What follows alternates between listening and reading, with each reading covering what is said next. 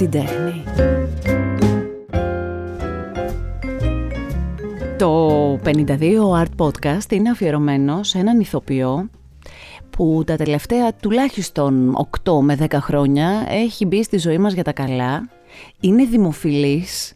Όπου αναφέρω το όνομά του μου λένε τα καλύτερα και μέσα από το χώρο. Ε, έχει μία γοητεία, έχει χιούμορ, είναι ευγενής, αυτό εμένα με σκλαβώνει στην επικοινωνία μου μαζί του, που δεν είμαστε και φίλοι και έχουμε έτσι προσπαθήσει πολλές φορές για να συναντηθούμε για αυτήν εδώ τη δουλειά που θα δείτε και θα ακούσετε κυρίως ε, σήμερα. Και αν μη τι άλλο είναι και ένας ηθοποιός που έχει και ένα γρίφο στο ονοματεπώνυμό του. Αν δεν έχεις διαβάσει σωστά, άντε να καταλάβεις ποιο είναι το όνομα και ποιο είναι το επίθετο. Μελέτη, καλώς ήρθες. Καλώς σας βρήκα Γιώτα. Ήταν σωστός ο πρόλογος. Ε, σωστότατος, βέβαια, βέβαια. Όσον αφορά το ονοματεπώνυμο, εντάξει, είναι ε, παιδεύομαι από, τη, από τα χρόνια του δημοτικού. Του σχολείου, ναι. Ναι, ναι, δυστυχώς. Ε, ξέρεις τι γίνεται, το, το Ηλίας κάπως στην Ελλάδα το έχουμε πιο εύκολο για μικρό όνομα. Όπως έχω ξαναπεί, ε, καμιά φορά ε, το λέω στις συνεντεύξεις, το φοβερό είναι ότι το επίθετο του παππού δεν ήταν Ηλίας. Ήταν Δεδεηλίας. Και γιατί για το έκοψε; κάποιο λόγο, τον οποίο δεν θυμάται ούτε ο πατέρας μου, το έκοψε και το έκανε Ηλίας. Γιατί δέδε υπάρχουν αρκετοί στην περιοχή που έχουμε μεγαλώσει. Πού έχεις μεγαλώσει. Αχαρνές, Μενίδη. Αχαρνές. Α, ήταν από εκεί Ναι, λοιπόν. από εκεί. Οκ. Οπότε το κάνανε Ηλία και εκεί αρχίσαν τα προβλήματα. Και μάλιστα το να σε λένε, ξέρω εγώ, Κώστα, Κώστα Ηλία ή Δημήτρη Ηλία είναι πιο εύκολο. Σωστά. Το μελέτης περνάει και για επίθετο. Ναι, αυτό. Οπότε διπλό το κακό. Οπότε και στο Αλλά σχολείο το είχες αυτό, ε; Ναι, ναι, ναι, ναι. Και έχεις μάθει στο κάτω-κάτω να γυρνάς και στα δύο με την Γυρνάω ίδια στα δύο, ευκολία. του προφήτη Ηλία δέχομαι ευχές. Αλήθεια, ε, λες. βέβαια, ναι. Ε, καλοπροαίρετα. Ενώ το δικό σου ξέρεις. το όνομα πότε γιορτάζει; Ε, ε, έχει και αυτό δύο γιορτές. Είναι 12 Φλεβάρι του Αγίου Μελετίου και 1η Σεπτέμβρη του Οσίου Μελετίου. Εγώ για κάποιον λόγο ανεξήγητο πάλι γιορτάζω 1η Σεπτεμβρίου του Οσίου Μελετίου. Υπάρχουν πολλά γύρω Πρέπει από να το... πηγαίνω Έχει με τη πηγαίνει μάνα μου σε και τον πατέρα ψυχολόγο. μου μαζί Έχεις στι λύσει. συνεντεύξεις. Ξέρεις να, να, να δίνουν τις εξηγήσεις γιατί εγώ δεν, δεν τα θυμάμαι. Παρ' όλα αυτά να σε ρωτήσω κάτι. Έχεις νομίζω δύο παιδιά και Έχω γιο δύο. και κόρη. Ναι. Το γιο πώς το λένε; Το γιο τον λένε Δημήτρη, σαν τον μπαμπά. Ε, οπότε νομίζω ότι εντάξει, Καλή- είναι, είναι, ευκολότερα είναι τα λίγο πράγματα. καλύτερα τα πράγματα. Ναι. Την κόρη, επειδή είχαμε τη φαϊνή ιδέα με τη γυναίκα μου να τη βγάλουμε κοραλία, και μάλιστα κοραλία Ελένη, τη φωνάζουμε κοραλένια, το κοραλία Ηλία είναι και πιο εύηχο. Είναι Πολύ λίγο πιο... καλλιτεχνικό, full καλλιτεχνικό. Οπότε είναι στρωμένος ο δρόμος. Φουλ καλλιτεχνικό. Έχει καλλιτεχνικές βλέψεις η κόρη. Η κόρη μου έχει καταρχάς καταπληκτική φωνή. Είναι Αλήθεια; δεκάμιση, τραγουδάει υπέροχα. Ε, την έχει καλλιεργήσει κιόλας. Πηγαίνει στο δύο χρόνια, Τέλειο. κάνει μαθήματα σε χοροδία, συμμετέχει σε χοροδία και τώρα έχει εκφράσει την επιθυμία να δώσει εισαγωγικές εξετάσεις για γυμνάσιο και στο καλλιτεχνικό γυμνάσιο και στο μουσικό. Υπέροχο. Που νομίζω, εντάξει, εγώ της είπα φυσικά και την προετοιμάζω όσο μπορώ και για μια τυχόν αποτυχία, αλλά από εκεί και πέρα, αφού το θέλει, πιστεύω ότι θα το Γιατί να μην το καταφέρει. δοκιμάσει Είναι έτσι κι τρομερά αλλιώς. καπάτσα, είναι τρομερά εκρηκτικός χαρακτήρας. Ε, δηλαδή, αν βάλει κάτι στόχο, θα το πετύχει. Εγώ την πιστεύω πολύ. Αλλά αυτό έχει και το αρνητικό ότι γινόμαστε στο σπίτι, χα, γίνεται χαμός. Δηλαδή. Τι ωραίο όμως, Εντάξει. δυνατή προσωπικότητα. Ωραία. Δυνατή, δυνατή. Ναι. Ε, εσύ όταν ήσουν μικρός, είχες εκδηλώσει κάτι καλλιτεχνικό; Όχι. Εγώ... Είχες ερεθίσματα στο σπίτι καλλιτεχνικά; Κανένα. Εγώ ήμουνα πολύ ήσυχο παιδί. Ε, δεν, δεν ήμουν αυτό που λέμε η ψυχή της παρέας. Δεν ήμουν αυτός ο οποίος θα, θα έλεγε το ανέκδοτο και θα γελάγανε και θα του έμπαινε η ιδέα ότι μπας και εγώ ασχοληθώ με κάτι τέτοιο. Ε, πιο πολύ τα ενδιαφέροντά μου περιορίζονταν σε ποδόσφαιρο, σε φίλους, σε παρέες, σε, σε κορίτσια. Ξέρεις, ήταν λίγο Ναι. πιο... Ε, καμία σχέση με την τέχνη και ούτε από τη μεριά των γονιών μου. Δηλαδή δεν είχαμε δει σχεδόν τίποτα από θέατρο. Πολύ λίγα πράγματα. Ε, εμένα μου γύρισε η βίδα στα 19 αφού είχα μπει κιόλας στα λογιστικά. Περίμενε τώρα. Εγώ έχω διαβάσει λοιπόν ότι εσύ ήθελες να ασχοληθείς με έναν τρόπο να συνδυάσεις τη δημοσιογραφία και τα αθλητικά Ναι, και ταυτόχρονα μπαίνει στο κομμάτι της λογιστικής Ναι. οι σπουδές. Άκου τώρα δηλαδή. Κοίτα, η δημοσιογραφία, ε, επειδή πάνω κάτω είμαστε ίδια γενιά, εκείνη την περίοδο ήταν πολύ υψηλά τα μόρια, έτσι δεν Ναι, είναι; βέβαια, Ήταν ήτανε από πολύ- τις πρώτες Βέβαια, σχολές. βέβαια. Εγώ δεν ήμουνα και από τους πρώτους μαθητές, η αλήθεια είναι. Ε, ήμουνα μέτριος, οπότε δεν κατάφερα κάτι στις Πανελλήνιες και όταν ήρθε η ώρα να μπω σε μια ιδιωτική σχολή, επέλεξα για κάποιο λόγο τα λογιστικά γιατί, μ, εντάξει, ήταν και μια μόδα της εποχής. Ναι. Το υπολογιστές, λογιστική, ξέρεις, ήταν Και όπως πάνω που έλεγε και ο άρχιζε. πατέρας μου, θυμάμαι που εγώ καμία σχέση με αριθμούς. Α, ναι. Είμαι τε- Εμένα μ' το αρέσουν, φιλολογικό ναι. αυτό.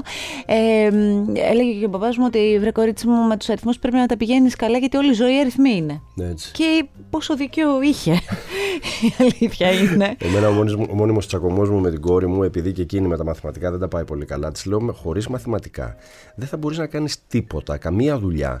Δηλαδή, ακόμα και ένα. Επειδή της αρέσουν, ξέρεις, να φτιάχνει μαλλιά, νύχια και Ναι, τέτοια, αλλά ναι. ακόμα και κομμωτήριο να ανοίξεις, δεν θα ξέρεις τι χρήματα θα πάρεις, τι ρέστα θα δώσεις. Είναι, λέω, πολύ βασικό πράγμα. Εγώ είχα και απαντήσεις βέβαια. Έλεγα θα έχω κάποιους άλλους που θα τα κάνουν αυτά. Και αυτή Εί- κάτι είχα- τέτοια είχα- μου λέει. Ναι, είχα, Να, το είχα πάει ένα και βήμα, χωρίς όχι τα εκεί. αποτελέσματα. Ακριβώς. Ε, μ, οπότε κάποια στιγμή λοιπόν, αφού έχεις ξεκινήσει τις σπουδές της λογιστικη ε, εκεί τι γίνεται αυτό που λες και γυρνάει και λες θέλω να ασχοληθώ και με κάτι άλλο από Έτυχε μέσα. από την σχολή να κάνω παρέα με κάποια παιδιά τα οποία είχαν ως ενδιαφ- ένα από τα ενδιαφέροντά τους ήταν να βλέπουν θέατρο. Κάτι το οποίο εγώ ήταν πουθενά δεν ήξερα καν πού είναι τα θέατρα. Ε, με αφορμή λοιπόν αυτή την παρέα ξεκίνησα να πηγαίνω σε κάποιες παραστάσεις, μια σειρά από παραστάσεων. Ποια ήταν η πρώτη περίπου. που είδες; Η πρώτη νομίζω ήταν το καημένε μου Μαράτ του Αρμπούζοφ στο θέατρο Κάπα με τον Άλκη τον Κούρκουλο, το Λιγνάδι και την Κούρκουλου. Και στο καπάκι είδα στο Χώρα τη Θηλιά ε, του, σε σκηνοθεσία Ζούλια. Ε, και μαγεύτηκα. Ήταν κάτι το οποίο είναι. Και είναι, γεμάτα έργα, έτσι. Δηλαδή δεν δύσκολα πήγες, έργα. ναι, δεν πήγες να όχι, δεν ήταν ξεκινήσεις μια με κάτι πιο. κομμωδία ή Ναι, κάτι, ας ναι, πούμε. ναι. Αλλά δεν μου άρεσε τόσο η υποκριτική αυτή καθ' αυτή. Δηλαδή, βλέπεις έναν ηθοποιό πάνω στη σκηνή και λες: Εγώ θέλω να γίνω κάτι τέτοιο. Μου άρεσε το συνολικό αποτέλεσμα. Δηλαδή, τα φώτα, ο ήχος από το σανίδι, η ατμόσφαιρα, ε, ο χώρος, οι θεατές. Κάτι, κάτι με μάγεψε που λέω. Πήρα το θάρρος να ρωτήσω μια κοπέλα που έπαιζε σε μια από αυτές τις παραστάσεις Ναι, Αλεξία την Καλτσίκη. Μπράβο, ναι, την Αλεξία. Είχα ένα θράσος εκείνη την περίοδο και χτύπησα το καμαρίνι της και λέω: Συγγνώμη, διάβασα ότι έχεις τελειώσει τη σχολή του Εθνικού. Πώς πάει κανένα στη σχολή Δεν του την Εθνικού; ήξερες καθόλου; Τίποτα, τίποτα. Αλήθεια λες; ναι, ναι, ναι. Για πες Ξέρεις, εντάξει, μου, μετά ναι. την παράσταση, ρε παιδί μου, το φυσιολογικό είναι να πάει κάποιος και να πει συγχαρητήρια. Ναι. Εγώ είπα συγχαρητήρια και λέω να κάνω για δύο ερωτήσεις που έχω. Και όντως η κοπέλα, καλή της ώρα, με βοήθησε πάρα πολύ. Μου είπε δηλαδή τι πρέπει να κάνει κανείς για να γίνει ηθοποιός. Έχετε ξανασυνεργα... ξαναβρεθεί και συνεργαστεί με την Αλεξία; Όχι. Είναι φοβερό. Μετά από σχεδόν 25 χρόνια, δηλαδή το, αυτό έγινε το 98, ε, δεν έτυχε να βρεθούμε στη σκηνή ποτέ, παρόλο που την έχω θαυμάσει Ναι, σε εξαιρετική. παραστάσεις. Πάρα πολύ καλή.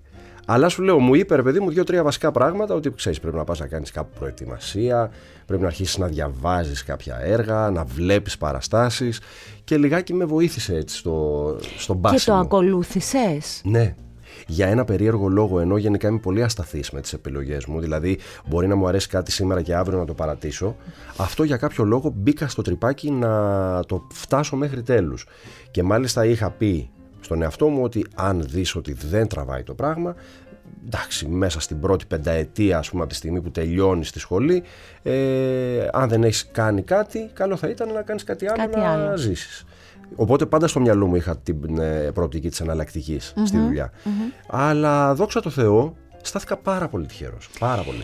Ε, ξεκινώντας την ε, σχολή, ξεκινώντας τις σπουδές και μ, γνωρίζοντας κόσμο, ε, γνωρίζεις κάποιους ανθρώπους καθοριστικούς Ναι. για την πορεία σου.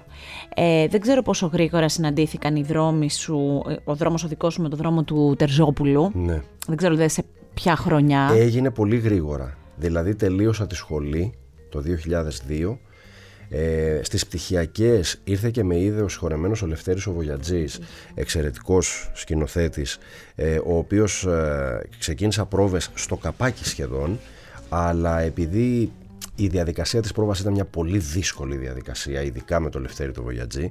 Ε, δεν τα κατάφερα. Στο πρώτο πεντάμινο, γιατί η πρόβαση του Βογιατζή είναι 7, 8, 9 μήνες.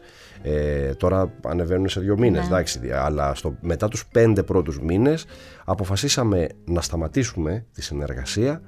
Εγώ ήμουν επί ξύλου γκρεμάμενος, δεν ήξερα αν θα ασχοληθώ, τι να κάνω, ποια πόρτα να χτυπήσω. Και εκείνη την ε, περίοδο βλέπω μια δασκάλα μου στον δρόμο, γιατί αυτά ξέρεις είναι και θέμα τύχης, όπως σου Ναι. λέω. Είναι θέμα στιγμών. Είναι θέμα στιγμής. Δηλαδή, ένα παιδί που μόλις έχει τελειώσει τη σχολή δεν έχει επιλογές.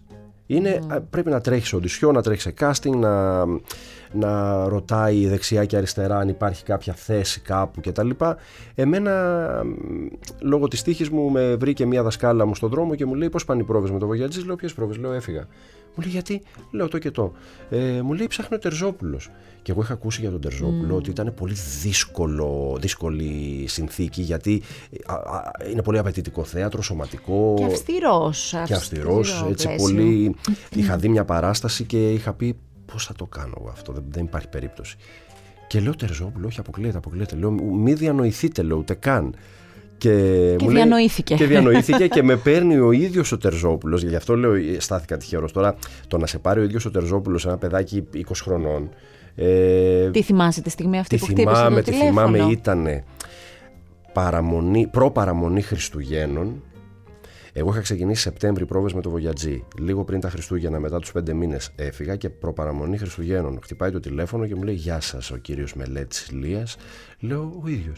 Θόδωρος Τερζόπουλος. Μου πέφτει το ακουστικό κάτω, λέω: Όχι, Παναγία μου. Λέω: Ορίστε, πείτε μου, ναι, τι κάνετε. Μου λέει: Μου είπε η δασκάλα σου κάποια καλά λόγια για σένα, θα ήθελα να σε δω. Και λέω: Ναι, να με δείτε. Ε, και πάω στο θέατρο και περνάω μία εξαντλητική οντισιόν περίπου 5 ώρες πάνω στη σκηνή ε, απίστευτα δύσκολη σωματικά δηλαδή βγαίνεις από την οντισιόν και νομίζεις ότι έχεις πάει σε μαραθώνιο ε, εγώ κάπνιζα πολύ τότε και μου λέει πρέπει το διάφραγμα... Ναι, όχι, πρόσεξε να δεις ο Τερζόπουλος, επειδή είναι ο Τερζόπουλος. Ε, μου λέει κάνεις περίπου 1,5 πακέτο τσιγάρα τη μέρα. Ε. Λέω ναι, πού το ξέρετε. Μου λέει το βλέπω, μου λέει φαίνεται στην αντοχή σου ε, θα ήθελες μου λέει να το ελαττώσει και να σε ξαναδώ. Και για να μην στα πολυλογώ, περνάω από 4-5 διαφορετικές μέρες οντισιών. Ε, Όπου εσύ κόβεις σταδιακά το κάπνισμα. Εγώ το ελαττώνω ναι. κάπως. ε, αλλά έχω μια διάθεση επειδή είδα ότι κάνει φοβερή δουλειά. Δηλαδή είναι ένα σχολείο. Μια σχολή μετά τη σχολή. Είναι σαν ναι. ένα μεταπτυχιακό. Ε, λέω αυτό δεν πρέπει να το χασω με τίποτα και μάλιστα μου είπε ε, θα, όταν μου, ε, μου ανακοίνωσε ότι θα είμαι στο θείασό του μου λέει θα κάτσεις ε, κάποιες μέρες, περίπου ένα μήνα μου λέει δοκιμαστικά να δεις αν σ' αρέσει, να δω κι εγώ αν μ' αρέσεις να κάνουμε τις πρόβες μας, να δούμε πού πάει αυτό το πράγμα.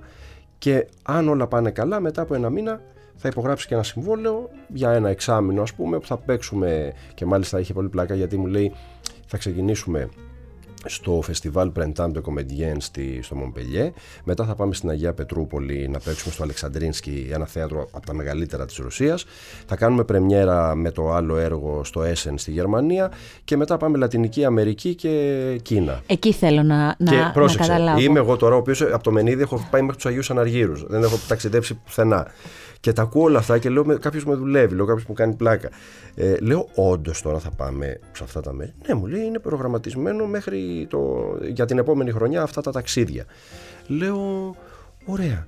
Και με πιάνει μια, ε, πώς να το πω, μια ευθύνη, ένα, ένα άγχος να τα καταφέρω που από τη δεύτερη πρόβα ε, ήμουνα τόσο δοσμένος και τόσο, δηλαδή έκανα έναν αυτοσχεδιασμό που είχα ξεχαστεί τελείως ότι είμαι πάνω στη σκηνή, γιατί είναι μια διαδικασία που ξεκινάει από το διάφραγμα. Τώρα μπαίνω σε λεπτομέρειες. Όχι, είναι πολύ ενδιαφέρον. Δεν θα πάω ποτέ στο γύρισμα, θα φτάσει τρίτη ώρα. ε, που ε, πρέπει λιγάκι το μυαλό και η συνείδηση να λειτουργεί βοηθητικά για να μην χτυπήσεις. Δεν χρειάζεται να σκέφτεσαι και εκείνη τη στιγμή μπορεί να χαθείς και να κάνει πράγματα το σώμα σου μόνο με το μυαλό να συμμετέχεις στο να μην, δηλαδή μην βαράω το χέρι μου κάτω ας πούμε. Οπότε στην ουσία παίρνει κάποιες πρωτοβουλίες και κάποιους ρυθμούς που δεν γνωρίζεις ότι τα έχεις μέσα σου. Γιατί όλοι οι άνθρωποι έχουμε την αίσθηση του ρυθμού, έχουμε, έχουμε κρυφά ταλέντα τα οποία δεν τα έχουμε καλλιεργήσει. Για να μην σα απολυλογώ, λοιπόν, κάνω τον αυτοσχεδιασμό, με ανεβάζει στο γραφείο και υπογράφουμε συμβόλαιο από τη δεύτερη μέρα.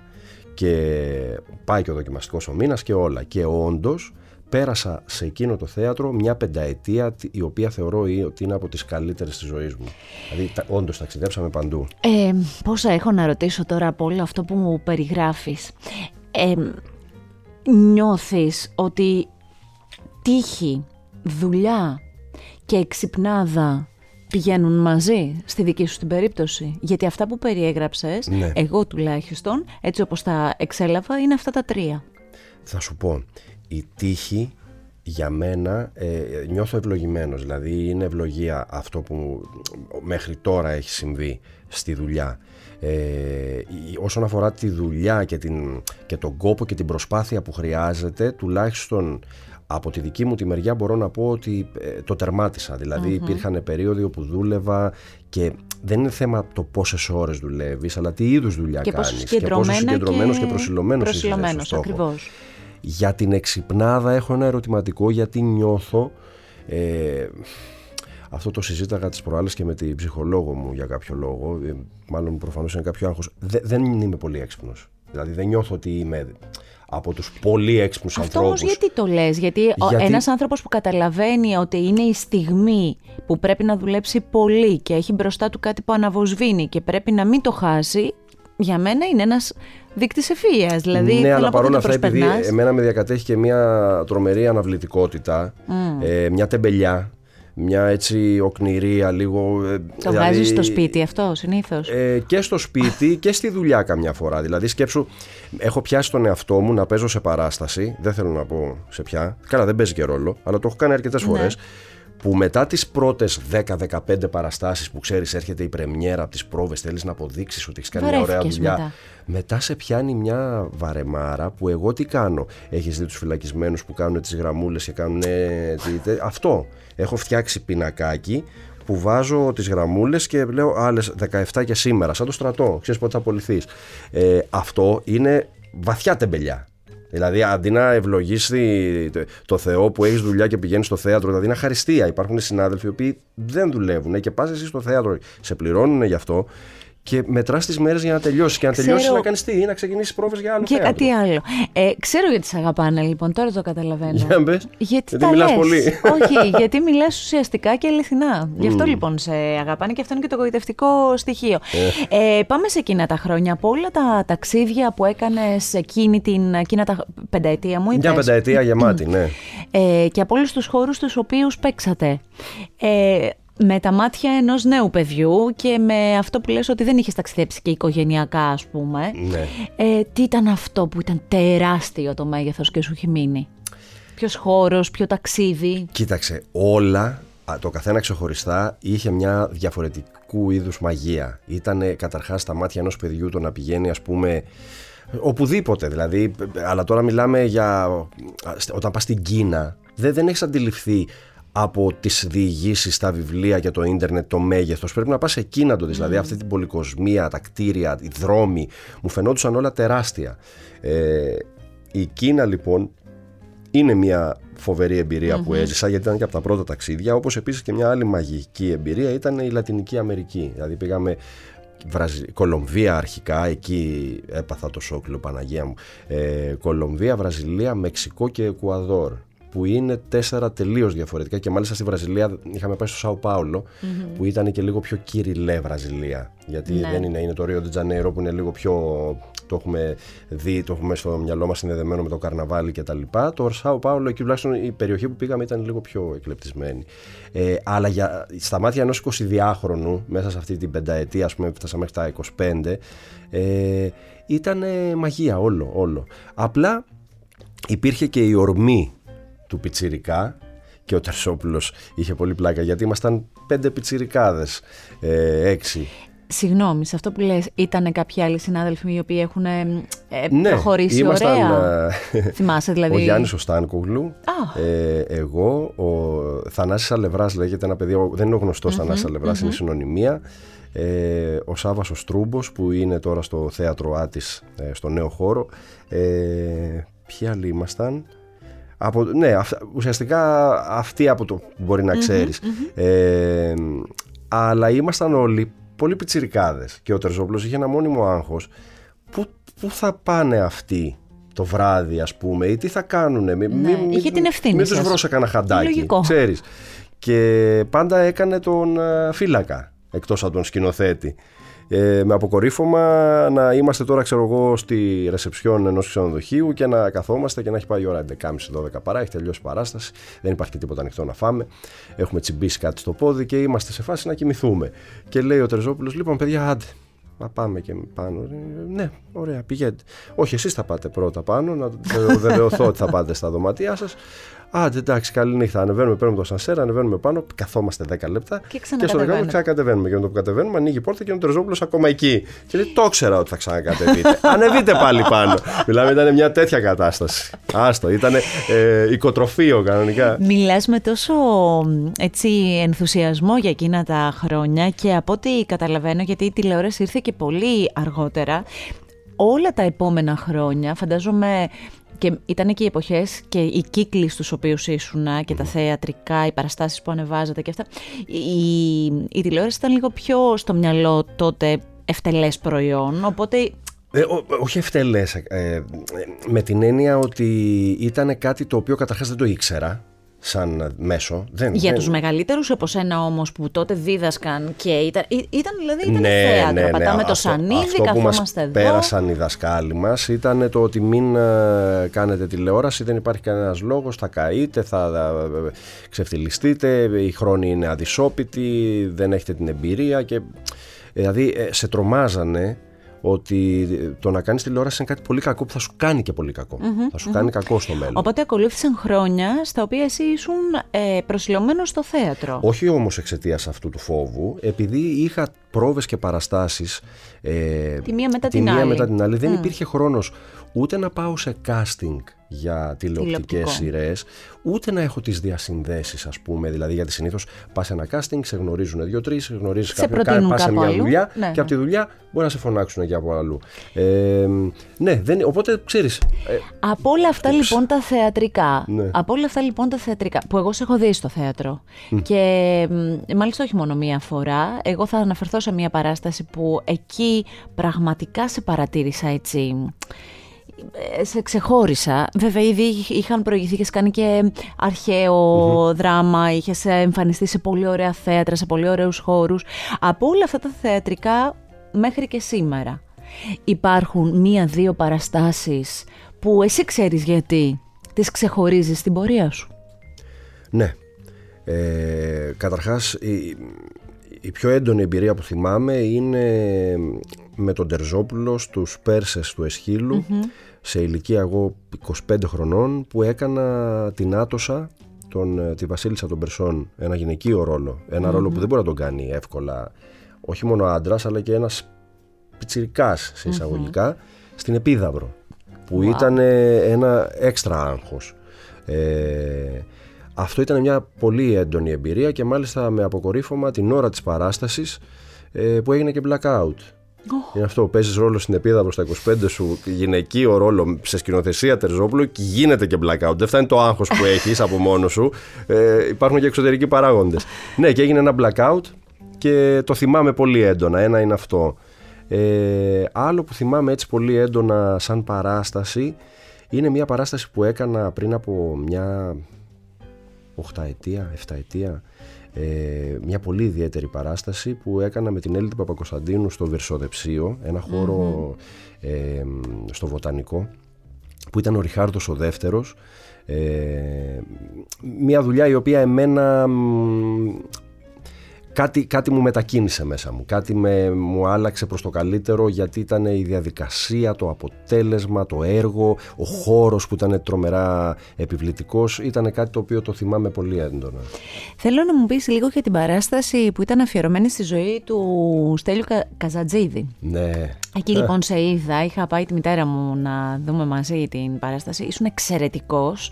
Ευχαριστώ. Φαντάζομαι ότι με κάποιο τρόπο ε, εμείς που έχουμε αυτήν την ηλικία, οι γονείς μας ήταν και πολύ δεμένοι. Κάποιοι, τέλος Εμένα πάντων, ο- γονεί- δεμένοι με τον Ο Καζατζίδη. πατέρας μου ε, τον έχει και τον είχε και τον έχει ακόμα Θεό. Να. Δηλαδή είναι ο Καζατζίδης και μετά πολύ κάτω όλοι οι άλλοι. Ναι. Για τον πατέρα μου. Οπότε ο πατέρας σου ήρθε να σε δει; Εννοείται, όχι μόνο. Και τι ότι, σου ε, είπε; Ε, συγκινήθηκε πολύ. Συγκινήθηκε. Δηλαδή, εντάξει τώρα, να βλέπεις το είδωλό σου πάνω στη σκηνή και να παίζεται και από το παιδί σου είναι διπλό χτύπημα Ναι. συγκίνησης. Μιλάμε, δεν τον κρατάγαμε. Ε, ήταν φοβερή εμπειρία και αυτή η παράσταση. Δηλαδή, Όντως και όταν, όταν η, η Μιντενίση με πήρε τηλέφωνο και μου λέει θα κάνω μια παράσταση στη ζωή του Καζατζίδη και λέω α, λέω πολύ ωραία ε, ξέρετε έχω κλείσει για το χειμώνα και όντως είχα κλείσει μου λέει «Μ, δεν δεν κατάλαβες θέλω να κάνεις τον Καζατζίδη λέω ορίστε μου Μου λέει ναι, α, λέω τότε ένα μισό λεπτάκι να, να πάρω ένα τηλέφωνο. και όντως Ναι, το, το έκανα. Γιατί λέω, συγγνώμη, θα τραγουδάω. Ε, όχι, μου λέει, εντάξει, δεν θα το κάνουμε. γιατί λέω, δεν φτάνει να έχεις καλή φωνή σαν ηθοποιός. Νομίζω ότι και ένας τραγουδιστής θα είναι πολύ δύσκολο να κάνει τον, Τον Καζατζή, τη Καζατζίδη, φωνή του προφανώς. Καζατζίδη, γιατί μιλάμε για άλλο μέγεθος. Πρέπει να είναι άλλη ένας, πίστα, ναι. ένας πολύ ιδιαίτερος ερμηνευτής με ευφυΐα να μην αγγίξει αυτό που έχει κάνει Αυτό ακριβώς είναι, είναι ο τρομερά Καζατζίδης. επικίνδυνο. Ε, η Μιμή πώς ήταν ως ε, συνεργάτηδα; Υπέροχη. Υπέροχη. Ήταν. καταρχάς, ε, ο κόσμος έχει δει την ε, Ντενίση σαν αποτελεσμα σαν ηθοποιό. Η Μιμή Ντενίση στην διαδικασία, δηλαδή από τη στιγμή που θα γρα... γιατί το έργο, την διασκευή της, ε, των βιογραφιών που πήρε και το έκανε θεατρικό ήταν δικό, Δικό της, της. ε, επίτευγμα. Ε, από τη στιγμή λοιπόν της παραγωγής, στη, στη στιγμή που θα κάνει τη σκηνοθεσία, που θα σου πει κάποια πράγματα, μιλάμε για έναν άνθρωπο ο οποίος είναι ευφιέστατη, ταλαντούχα, πανέξυπνη, γρήγορη, ε, μ, βοηθητική. Είναι... Για μένα ήταν μια αποκάλυψη, γιατί ξέρεις, βλέπουμε καμιά φορά το ένα, το- την κορυφή του παγόβουνου. Αν δεν τον ζήσεις τον άλλον σε καθημερινή βάση μέσα στις πρόβες για να καταλάβεις το μεγαλείο, που, ε, γιατί καμιά φορά λες πώς γίνεται αυτός να έφτασε μέχρι εκεί; Τίποτα δεν είναι τυχαίο.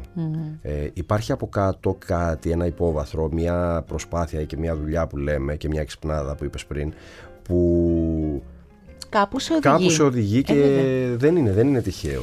Ε, μ, εγώ έχω διαβάσει ότι το 10 του Καραγάτση ήταν η πρώτη τηλεοπτική σου Ισχύει. ε, δουλειά. Ναι. Αν και όλοι λέμε ότι σε μάθαμε μέσα από το σόι, το περιβόητο Ναι, και το ναι, αγαπητό. ναι, Παρ' όλα ναι, αυτά ναι. το 10 ήταν ε, Το ο 10 πρώτος ήταν, ρόλος. το 2007 ήταν και η αφορμή που ο Τερζόπουλος ε, μου είπε ε, σταματάμε. Ε, θα, τι θα κάνεις τηλεόραση, Ε, φύγε από εδώ. ήταν σε μια τέτοια κατάσταση. Ε, αλλά εγώ ήθελα να το κάνω. Ναι. Ε, όσο ήμουνα στη δραματική σχολή του θεάτρου τέχνης, η πηγή Δημητρακοπούλου ήταν σε μια παράσταση βοηθός του Μίμη του Κουγιουμτζή, γιατί τον γνωριζόντουσαν από την αίθουσα του θρόνου. Η πηγή Δημητρακοπούλου έχει σκηνοθετήσει στην αίθουσα του θρόνου και το 10 του Καραγάτση.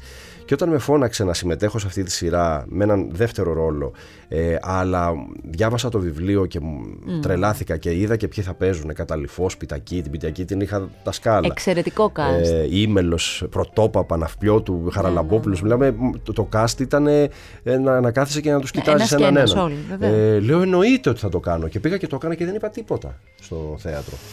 Και λέω εντάξει τώρα το σιγά μην το δει. ανακάλυψα. Το Να, ανακάλυψα. από Μα δεν βλέπει. Δεν έβλεπε τηλεόραση ο Τερζόπουλος. Πώς το είδε. Δεν μπορείς να το καταλάβεις ακόμη.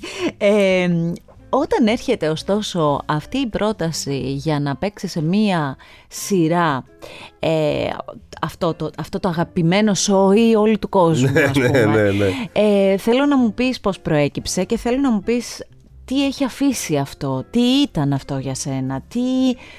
Ε, Εγώ πάντως μέσα στο σπίτι μου είχα τη μητέρα μου η οποία ήταν Τη- ε, μο- ταγμένη. μόνιμα ταγμένη, ανοιχτή η ταγμένη, τηλεόραση στο ταγμένη Σόι, ε, στο ναι. Σόι, ναι, ναι, ναι. Της άρεσε πάρα πολύ. Κοίταξε, αυτό σίγουρα που δημιούργησε το σόι για μένα ήταν το ότι συστήθηκα στο ευρύ κοινό. Ναι. Ε, μπορεί να κάνεις θέατρο χρόνια ή να μ, κάνεις πράγματα τα οποία αφορούν ένα πολύ περιορισμένο κοινό. Ε, με την τηλεόραση ανοίγει προς μια κατεύθυνση Και ε, συγγνώμη, απίστευτη. να πω και κάτι που και με άλλους συναδέλφους σου το έχουμε συζητήσει. Στο θέατρο πηγαίνει ένα συγκεκριμένο κοινό, το θεατρόφιλο κοινό. Ναι, Ε, όταν ωστόσο ένας ε, μ, τηλεθεατής αγαπάει μέσα από έναν ρόλο έναν ηθοποιό, αρχίζει, χωρίς να ανήκει σε αυτό το θεατρόφιλο κοινό, αρχίζει να τον ψάχνει για να τον δει και κάπου αλλού. Και έτσι με κάποιον τρόπο έρχεται και αυτός και μπαίνει έτσι. μέσα στο θέατρο. Αυτό έχει συμβεί με πολλούς ηθοποιούς. Ισχύει, ισχύει. Και αυτό είναι ωραίο και το θεωρώ και πολύ μεγάλο ατού να μπορείς να το, Δεν να το, το, συζητώ. κάνεις. Και απλά εμένα, επειδή το, η δημοσιότητα σε εισαγωγικά στη ζωή μου ήρθε στα 35 μου με το σόι, δεν ήρθε στα 25, γιατί στα 25 πήγαινα τα ταξιδάκια με τον Τερζόπουλο.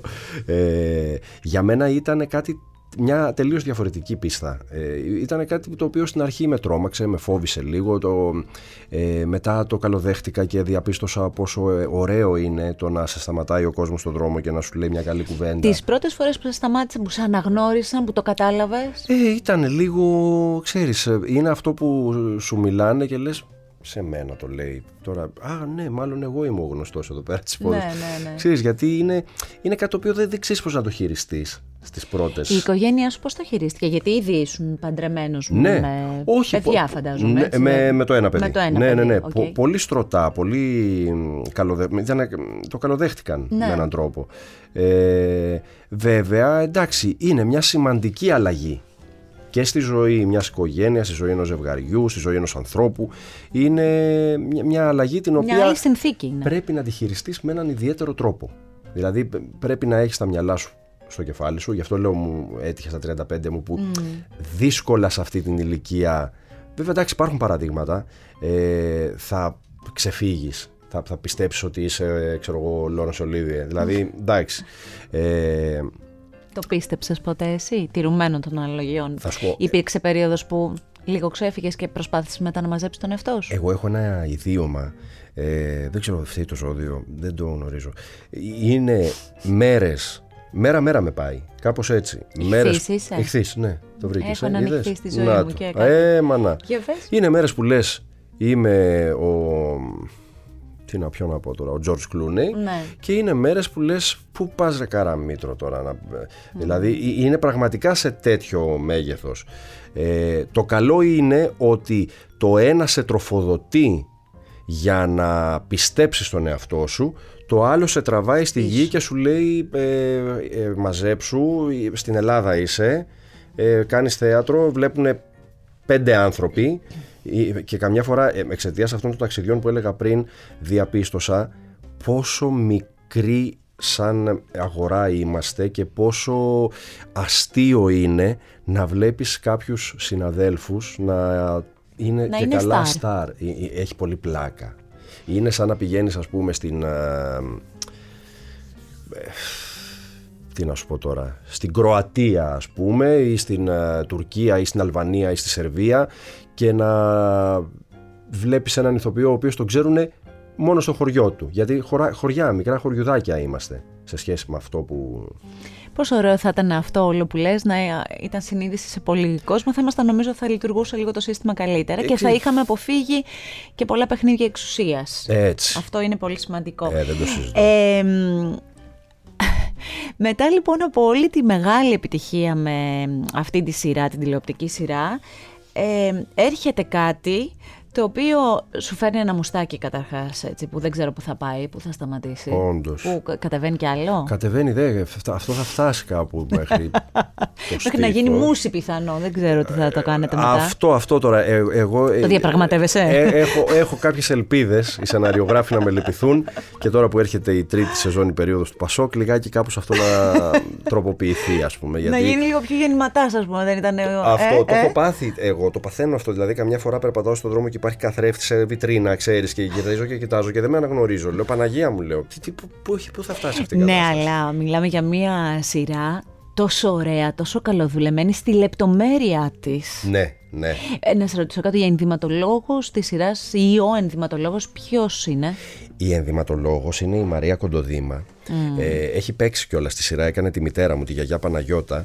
Είναι μια ενδυματολόγος, νομίζω η καλύτερη που, από τις καλύτερες που έχουμε, που έχει κάνει ε, φοβερά πράγματα και στον Εξαιρετική. κινηματογράφο και στην τηλεόραση πορεία. είναι εξαιρετική. Γιατί αν παρατηρήσεις υπάρχουν λεπτομέρειες Αυτό, πάνω αυτό. στους... Οι λεπτομέρειες Α, εμένα με Αυτό είναι τρελαίνουν. και στα ενδυματολογικά και γενικότερα Και στη στα σκηνογραφία, σκηνογραφικά. βεβαίως. Ε, ο Δημήτρης ο Κατσίκης που κάνει τη σκηνογραφία είναι και αυτός ένας υπέροχος σκηνογράφος. Ε, αλλά πραγματικά αυτό το λέω και το ξαναλέω. Όλα αυτά οφείλονται στο γεγονός ότι υπάρχει μια εταιρεία παραγωγής από πίσω η οποία, Η Tanweer, δεν, δεν η είναι, Tanweer, ναι. η οποία δεν κοιτάζει να βγάλει σε εισαγωγικά αυτό που λέμε από τη μίγα ξύγκη, δηλαδή να πάρει ξέρω εγώ 100 ευρώ από την ΕΡΤ για να κάνει ένα επεισόδιο και βάζει τα 20 και τα 80 τα βάζει στην τσέπη. Θα πάρει τα 100 και με τα 90 θα φτιάξει αυτό τον κόσμο που ουσιαστικά πρέπει να σε μεταφέρει σε μια άλλη δεκαετία. Και το άλλο που έχω παρατηρήσει σε αυτή τη σειρά και επειδή έχω υπάρξει με, με εκπομπή στην κρατική Εντάξει, είναι το συγκλονιστικό αρχείο της ΕΡΤ. Ναι, δεν το συζητώ. Αυτό δεν θα μπορούσε να γίνει σε κανένα άλλο ιδιωτικό μα κανάλι. Είναι, μα βρίσκεις κάτι διαμάντια που ναι. αλήθεια που και να τα ψάξεις, απλά δεν μπορείς να τα βρεις. Ναι, δεν, δεν, δεν, δεν μπορείς να τα βρεις. Όντως. Όντως. Και, και πώς έχουν χαθεί κιόλας. Ναι, ναι. Έχουν χαθεί τρομερό υλικό. Αλλά πραγματικά εγώ κάθε φορά που βλέπω το επεισόδιο, επειδή πρόσεξε τι γίνεται, εμείς διαβάζουμε στο σενάριο ότι θα παιχτεί το ναι, τάδε ναι, που αναφέρεται. Εμείς δεν το βλέπουμε στην τηλεόραση. Προφανώς. Μπαίνει φορετό στο ναι, ναι, μοντάζ. Και το βλέπω και λέω Πανάγια μου, λέω τι τέλειο. Και ορισμένα πράγματα. Δεν... Βέβαια τώρα είσαστε σε ποια χρόνια τώρα μπαίνετε, στα 80. Εμείς είμαστε τώρα ε, τέλη 78, αρχές 79 αυτό που γυρίζουμε και ουσιαστικά θα φτάσουμε στην τρίτη σεζόν η οποία θα παιχτεί από του χρόνου μέχρι 80 κάτι. Ωραία, για να τα, πούμε, ναι. να τα πούμε και σωστά, να μην φαινόμαστε και σαν την Ακρόπολη, ας πούμε. Τώρα ναι. θα αρχίσουμε να καταλαβαίνουμε κι εμείς κάτι από αυτά που θυμόμαστε. Εντελώς, κάτσε, ναι, εννοείται. Εσύ, εγώ δεν, δεν έχω ιδέα. Μέχρι τώρα οι γονείς μας ότι αυτό. βλέπανε. Ωραία. Ε, άρα αυτό συνεχίζει. Ε, είναι μια σειρά που φαντάζομαι την έχεις στην ε, καρδιά σου. Είναι και ωραία συνεργασία, ωραία ηθοποιή. Πολύ, πολύ, πολύ. Πολύ. Τελειώνοντας αυτό. Ναι.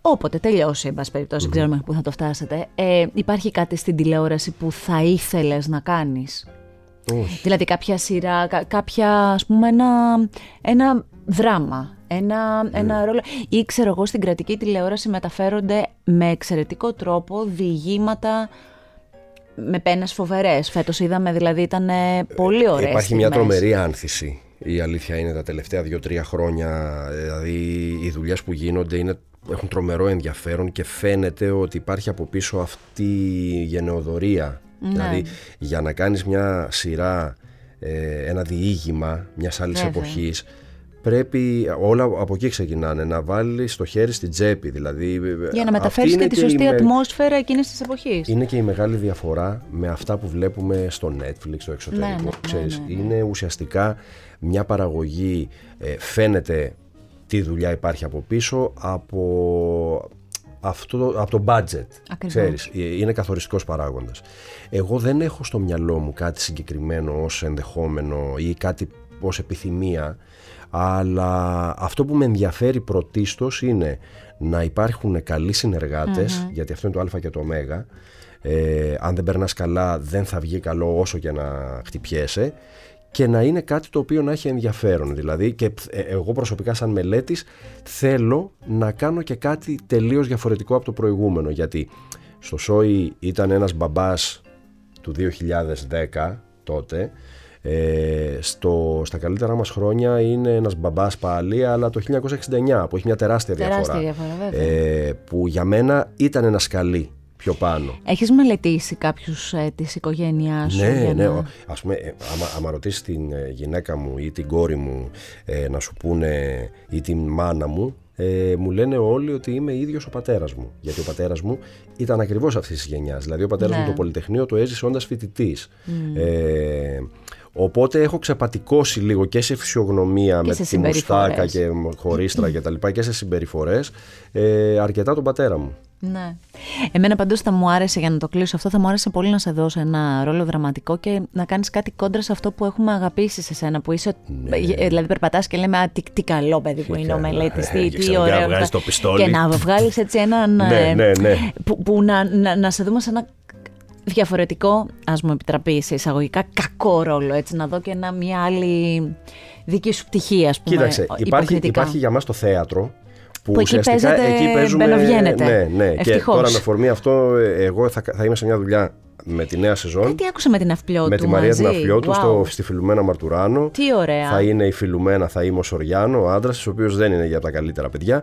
Ε, οπότε, οπότε να έρθω, θα έρθω. Εκεί νομίζω θα έρθεις. Ναι. και μάλιστα το... είναι πολύ ωραίο γιατί ε, εγώ τη Μαρία, με τη Μαρία έχουμε δουλέψει σε πολλές δουλειές μαζί. Ναι. 7-8 δουλειές στο θέατρο. Ε, την θαύμασα στη Μαρία Κάλλας. Ήταν Καταπληκτική. ένα διαμάντι ε, στο θέατρο εκείνη την περίοδο. Πήγε και πόσες χρονιές. Τρεις, τρεις, ναι, ναι, ναι. ναι. Και φυσικά ήταν η σκηνοθεσία του Οδυσσέα του Παπασπιλιόπουλου που θα σκηνοθετήσει τώρα τη Φιλουμένα, που πραγματικά πέραν του ότι τον θαυμάζω σαν ηθοποιό, δηλαδή λέω εντάξει ο τύπος δεν παίζεται, τελικά το έχει και ο σκηνοθέτης. Μα για τον Οδυσσέα Σπιλιόπουλο είναι κοινός τόπος το μέγεθό του. Παπασπιλιόπουλο, ναι. συγγνώμη.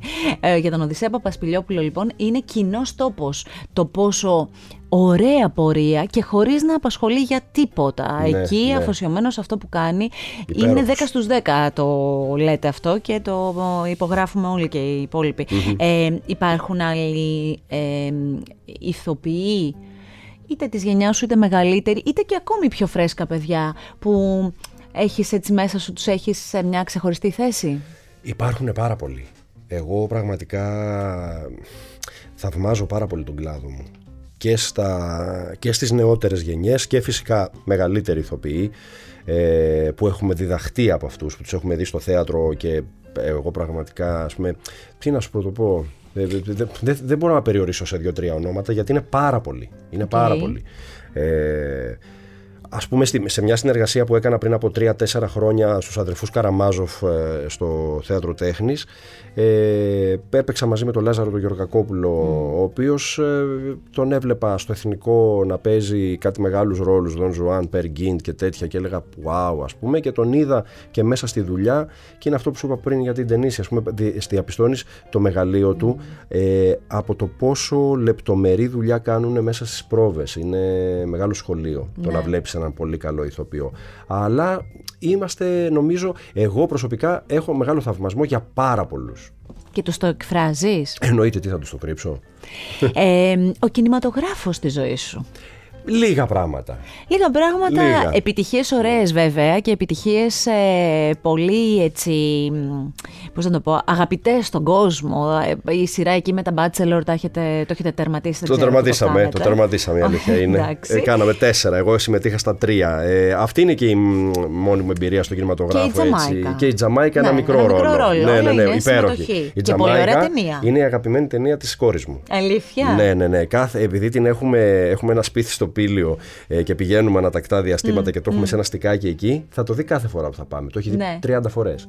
Είναι η αγαπημένη της. Η κόρη είναι θαυμάστρια. Ε, ανοίγεις μεγάλο κεφάλαιο τώρα. Μεγάλο κεφάλαιο, δεν έχουμε το χρόνο να το συζητήσουμε. Η κόρη μου δεν είναι. Αυτή την κουβέντα την είχα χθες με τη γυναίκα μου. Τσακωνόμασταν πάλι χθες με την κόρη μου και μου λέει: Πώς γίνεται, μου λέει, να μην υπάρχει αυτό που υπάρχει σε όλες τις κόρες και τους μπαμπάδες.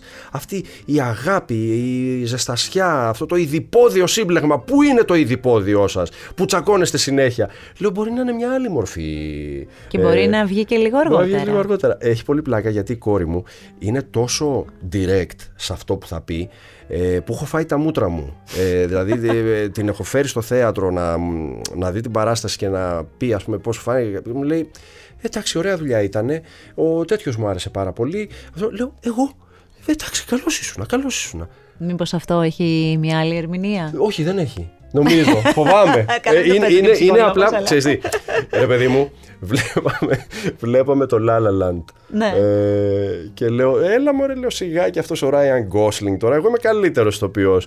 Και λέει η κόρη μου, γυρίζει και με κοιτάζει με ένα δολοφονικό βλέμμα τύπου, Ας, είναι αυτό που σου έλεγα πριν. Είμαστε χωριουδάκι βιοτεχνία εδώ ναι, πέρα. Ναι, Φύγε από εδώ πέρα, παρακαλώ. Ξέρεις, είναι... Μα και εσύ τώρα τα βάλεις με το Ryan Gosling. Α λέγαμε κάτι άλλο. Ναι, αλλά το παιδί μου είναι μόνο. Εντάξει, λες, αίμα. ε, εκεί μπορώ να κερδίσω.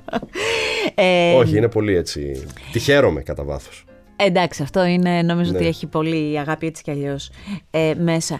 Με τις υπόλοιπες μορφές τέχνης, πώς τα πας; Ε, κοίταξε, η μουσική είναι κάτι το οποίο μ' αρέσει, μ' αρέσει πολύ. Τι δηλαδή, μουσική ακούς; ακούω τώρα, τι να... Ακούω τα πάντα. Ωραία, δώσε μου Τη το ένα συγκεκριμένη και περίοδο ακούω πολύ ε, jazz, ε, ακούω πάρα πολύ hip hop. Ε, δεν μου φαίνεται τώρα με αυτή τη μουστάκα τώρα ακούω hip hop ε, και όμως ακούω ε, και μάλιστα στάθηκε αφορμή ε, είχα πάει στη Νέα Υόρκη πριν από κάποια χρόνια και είχα δει το Hamilton, το musical, που είναι όλο σε στίχους, σε ρήμες ε, hip hop, ε, ένα musical που είναι το musical της 20 ετίας στην Αμερική. Και με αφορμή αυτό κάθισα και το έψαξα. Είδα και ένα ντοκιμαντέρ τώρα για τον Dr. Dre ε, στην, στο Netflix και έχω κολλήσει για το πόσο επαγγελματικά το δουλεύουν και εκεί το πράγμα. Ε, στην Ελλάδα δεν μου αρέσει πάρα πολύ ο στίχος. Ε, θεωρώ ότι είναι λίγο. Το έχουμε ξεφτυλίσει. Στα τραγούδια εννοείς. Στα τραγούδια. Ναι. Αλλά σαν Παρ' όλα αυτά άκουσμα. υπάρχουν στιχουργοί που γράφουν ακόμη έτσι Σαφώς. πολύ. Όχι εννοώ για το, για το hip hop. Α, ε, ο για την στίχος. κατηγορία. Ναι, αυτή. νιώθω δηλαδή ναι, ότι είναι ναι, λίγο- Ναι, ναι, ναι, λίγο πιο ευκολίας, λίγο Ναι, πιο να ναι. κάνει ρήμες. Ναι, ναι, λίγο ε, να υποβαθμίσουν τη γυναίκα. Είναι, έχω κάτι τέτοια κολλήματα. Καλά, τώρα δεν μιλάς μόνο για hip hop, μιλάς και για όλα τα άλλα που βγήκαν που δεν ξέρω να στα πω. Δεν ξέρω τις κατηγορίες. σω Ναι. τα νέα παιδιά τις ξέρουν και καλύτερε, που εγώ έχω σοβαρές αντιρρήσεις Όντως. για το τι λένε και για το τι Όντως. τελικά, τι κόσμο τελικά Παρόλο προβάλλουν. που σαν είδος μουσικής έχει τρομερό ενδιαφέρον. Πολύ. Αλλά πολύ πραγματικά ωραίο ρυθμό. μπορεί να αποπροσανατολίσει και μπορεί να κατευθύνει κιόλας πιτσιρικαρία σε έναν Ναι, τελείως ναι, διαφορετικό ναι, ναι, δρόμο. ναι, Αυτό είναι μεγάλη αλήθεια. Άρα, τέλος πάντων, αν πούμε ότι θα πάμε μία βόλτα με το αυτοκίνητο κάπου, τι μουσική θα ακούσουμε; Τι, εννοείς τι CD θα βάλω ή τι, ή τι ραδιοφωνικό σταθμό; Πες μου, ό,τι θέλεις. Λέει, θα ακούσω ειδήσεις, αθλητικά. αθλητικά. Ειδήσεις, ειδήσεις ακούω πάντα. Κάτι για την ΑΕΚ, φαντάζομαι. Ε, τώρα για την Nike δεν είναι η κατάλληλη περίοδος να ακούσουμε. Σωστά, Ε, κακώ το δεν πάει ανέφερα, πολύ έχεις καλά η δίκιο. ομάδα. Ναι, αλλά έχετε Ε, γήπεδο. Ετοιμάζεται το γήπεδο. Ετοιμάζεται Θα και γίνει. αυτό. Ξέρεις ποιο είναι το, το, το, το κακό; Φαντάσου να φτιάξουμε γήπεδο, να μπούμε μέσα και με την ομάδα που έχουμε να αρχίσουμε να τρώμε 4 και 5. Θα είναι κρίμα. Όχι, θα πολύ είναι κρίμα. αλλιώς τώρα. Θα πάει αλλιώς το πράγμα εκεί. Μακάρι Με νέο Παναγία γούρι. μου. Ναι, ναι, θα, θα σκάσει ο δικέφαλος αετός από πάνω και θα τα λύσει όλα. Ε, κοίταξε, θα, θα βάλω κάτι χαλα, χαλαρωτικό, σίγουρα. Ωραία. Δηλαδή R&B, λίγο, ε, ξέρεις, ε, αυτή την περίοδο με αυτό την Εκεί, βρίσκω. εκεί. Αλλά υπάρχουν πραγματικά, γι' αυτό σου λέω περιόδους. Όταν α, έκανα τον Καζατζίδη, είχα, μιλάμε, ξεκοκαλίσει όλη τη, όλο το Ε, λαϊκό ναι. τραγούδι της δεκαετίας του 50 και του 60, Ε, ναι. τα πάντα, για να μπορέσω, ξέρεις, να, να νιώσω αυτό το, αυτή την περίοδο. Ή ας πούμε με τη σειρά πρόπερση που ξεκινήσαμε, άκουγα πολύ τέλη 60s, αρχές 70s, που υπάρχουν κάτι κομματάρες και Κομματάρες. ελληνικά και ξένα. Και εξαιρετικοί και δημιουργοί και ερμηνευτές τότε. Απίστευτα. Και απίστευτα α, πράγματα. διαφορετικά τα κύματα, διαφορετική προσέγγιση. Ναι. Λοιπόν, ε, αυτό το art podcast θα είναι η καλύτερη γνωριμία μας, να ξερεις γιατί έχω υπάρξει θαυμάστριά σου, το έχω γράψει πολλές φορές, σε έχω κυνηγήσει, έτσι κάνει κύκλο η κουβέντα μας, Σε το είπα. ευχαριστώ και εγώ η αλήθεια είναι ότι σε θαυμάζω έστω και από απόσταση και βλέπω τα, και ακούω τα podcast. Νομίζω το, το ένα το έχω δει κιόλας, κάπου υπάρχουν και σαν βίντεο. Έχει έτσι δεν βιντεάκια είναι; όπως τα έχει και από Έχω σένα, ακούσει. βιντεάκια Ναι. που προβάλλονται. Ε, θέλω να σε ευχαριστήσω πάρα πολύ. Εγώ, εγώ. Ήταν Θέλω να συνεχίσω να πηγαίνω έτσι με συναδέλφους να βρίσκομαι και να λένε «Α, το μελέτη να καλέσεις». Όσοι δεν ξέρουν είναι ακριβώς λένε το μελέτη ηλία για να πιάσουν ονοματεπώνυμο. Πολυλογά τα λέει εκεί πέρα, δεν θα κουραστείς. Όχι, και σε έχουν και για γούρι πολύ. ναι, ισχύει αυτό. Άρα μήπως από αυτό. Σεπτέμβριο φρεσκάρουμε λίγο Αμέ, άκου λέει. ξανά κάτι έτσι Ναι, ναι. για να μας πάει πολύ πολύ καλά. Πολύ πολύ σε ευχαριστώ. Εγώ. Ε, περιμένουμε όλα τα καινούρια σου και έτσι κράτα αυτό το, αυτή την προσέγγιση στα πράγματα γιατί μας αρέσει πολύ. Εγώ θέλω να πω ε, αυτό που λες για την προσέγγιση. Πραγματικά νιώθω ρε παιδί μου ότι ειδικά στην περίοδο που διανύουμε το μόνο που μας έχει μείνει είναι να είμαστε αισιόδοξοι και να έχουμε ε, μια καλή προοπτική στο μυαλό μας για το μέλλον γιατί γίνονται τόσα άσχημα πράγματα γύρω μας που ε, το συζήταγα τις προάλλες με τη γυναίκα μου λέω καλά άσε μας εμάς, τα παιδιά μας αυτό είναι ναι. ένα, κάτι, ένα μεγάλο ερωτηματικό και είναι πολύ δύσκολο τι θα, τι θα προκύψει από Και όλο ας αυτό. κρατήσουμε και αυτό που συχνά λέω και λόγω των art podcast τέλος πάντων και επειδή το πιστεύω, η τέχνη γενικά ξεσκονίζει, διώχνει μακριά τα δύσκολα, ας επικεντρωθούμε εκεί και ας ψάξει και ο καθένας μέσα του τις δικλείδες ασφαλείας του. Έτσι.